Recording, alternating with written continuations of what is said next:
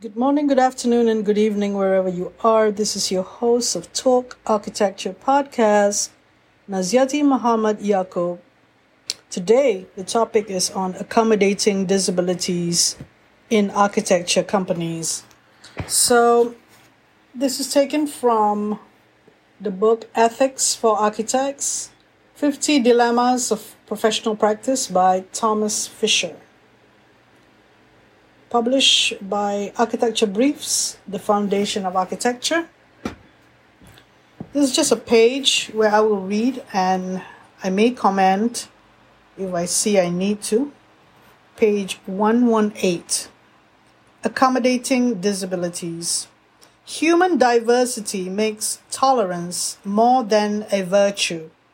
It makes it a requirement for survival, says Rene Dubos. It starts here in this book chapter.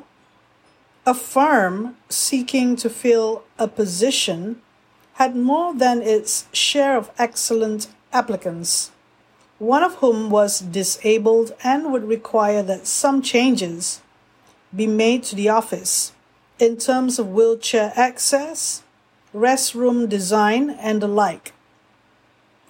Some of the firm's partners argued that they had enough other good candidates, that they did not need to go through the expense of making physical changes to their office to hire a disabled employee, while a few others thought that they needed to make the office handicapped accessible anyway, and that this hire would give them a good reason to do so.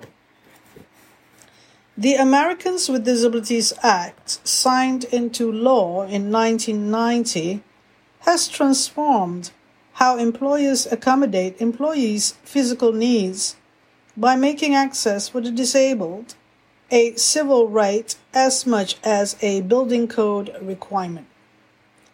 It has become, in other words, an ethical and legal issue as much as an architectural and technical one based on the universal right of all people to have access to buildings and the spaces in and around them.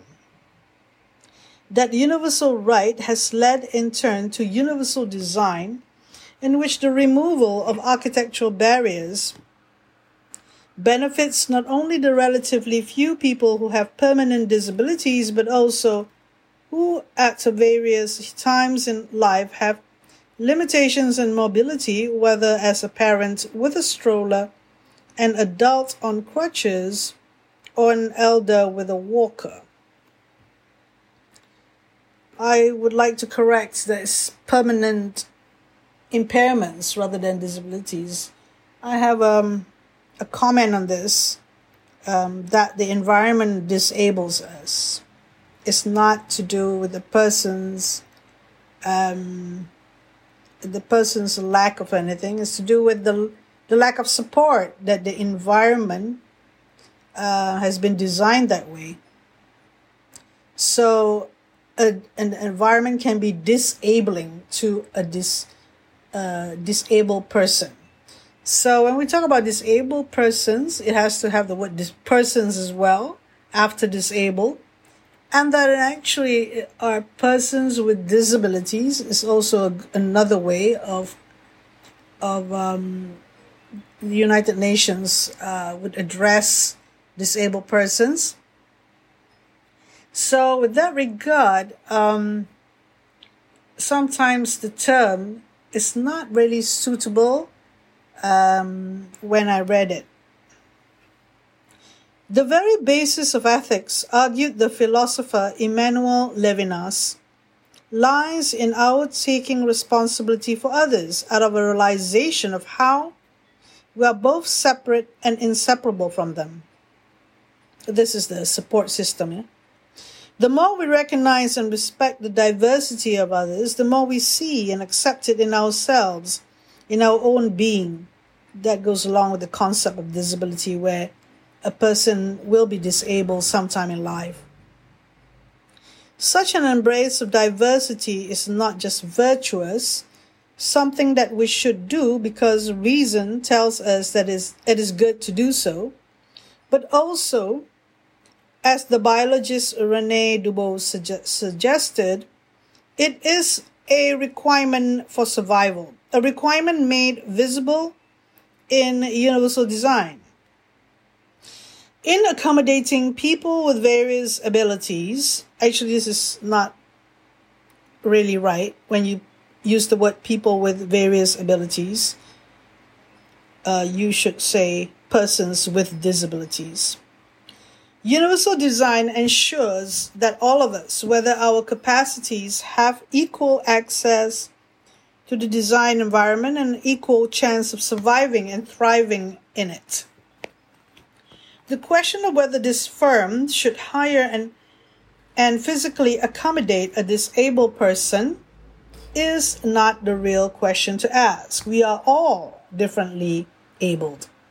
Again, um, this is the wrong way of saying it, but I, I like to read this article because I'm taking it as it is, but the way that the author writes is not um, correctly correct in a way of using the word disability and disabled and also disabled persons do not want to be called differently abled however we, i'll take it like um, the author is saying that in a very general way and not referring to disabled persons so I repeat again what he said. We are all differently abled, each in our own way and various points in our lives. And so making a space handicapped accessible really involves making it accessible to everyone, including ourselves and everyone else. The word handicap is not used now. Um, so people like to use um, disable access. When you think about the word disable access, you're focusing on the environment that is disabling, not on the human being. Okay. Um, the litigation that can arise as a result of not doing so is thus not an imposition on us, but a reminder of what we should do as a responsibility to all. If hiring this staff person provides the excuse to make the necessary changes, then so be it. But even if the firm does not hire this person for the position, making his office physically accessible should take precedence, since we never know when we or any staff member or client might need it. I will take that the intention of the author is good. So, whatever he wrote, if it's incorrect, in my opinion, it's with the right intention. Dubos's comment about survival has another meaning as well. We need to do all we can to accommodate the diverse abilities and perspectives of other people because through that diversity, we gain the strength and understanding that we may need in order to survive. That may be obvious in a physical setting where an inability to escape from an inaccessible building in the case of a fire, for example, can mean the difference between a person's life and death.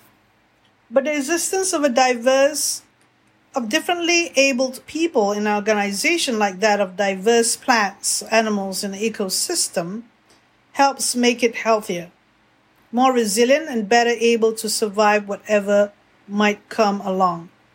You see, when you talk about plants, uh, diverse plants or animals in ecosystem, there are plants and animals that are impaired, yeah, due to a, a disease, uh, having disease or something like similar to human beings. There are people who are persons who are with impairments.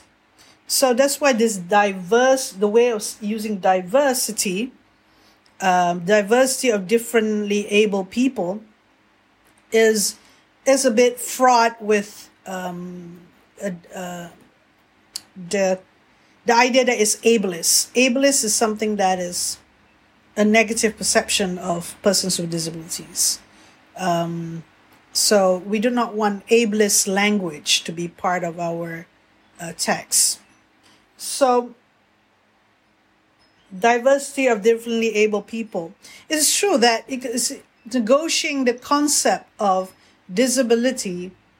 People just need to say there are people, and people do get disabled by the environment because there are persons with impairments, and the environment was not built for them, for them, or the support system was not accommodated for them.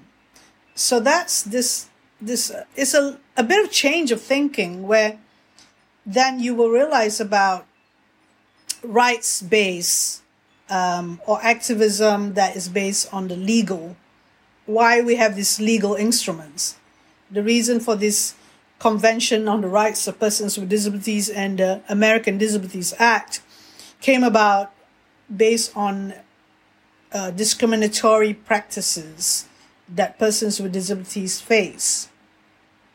So what this article is trying to do is, uh, okay, you know, we, we just need to accommodate to a diverse group of people, people who are differently able. So, so yeah, it's very um, uh, this, in a way, it, I like to say wishy washy because it is not really. Um, it's like an option. It's like uh, you sh- um, you know a, a company will need to accommodate to people uh, who have diverse needs.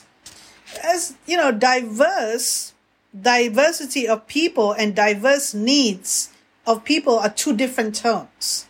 For example, so the way we use um, these languages is very important.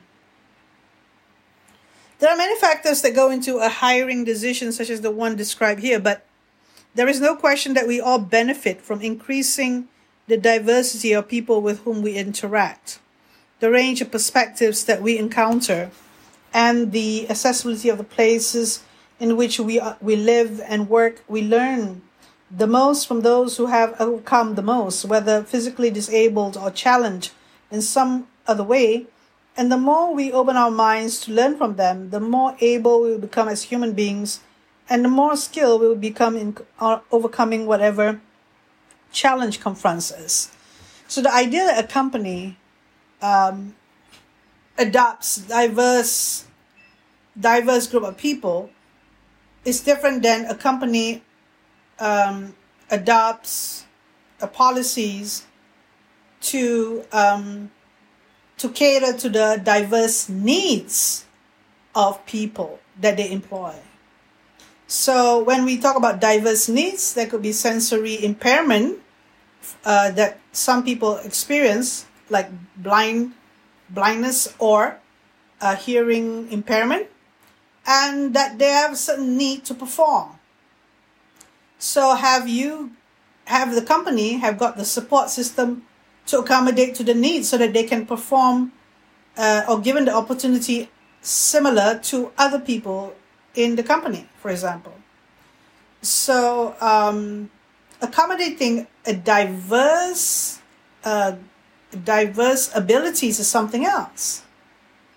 You see, you see the point I'm trying to make yeah ability people have uh, when we talk about human resource this is uh, this um, what i've read here i appreciate what the author is trying to do but at the same time it has to be in the correct language meaning that um, uh, it about it is about architectural practice where you have maybe human resource uh, manager having to deal with this and also dealing with the company as a whole, talking to the owner of the company, the directors, and saying that if we if we think that a person has the potential to be part of the office, then that then we should um, re, uh, make good the office to cater to their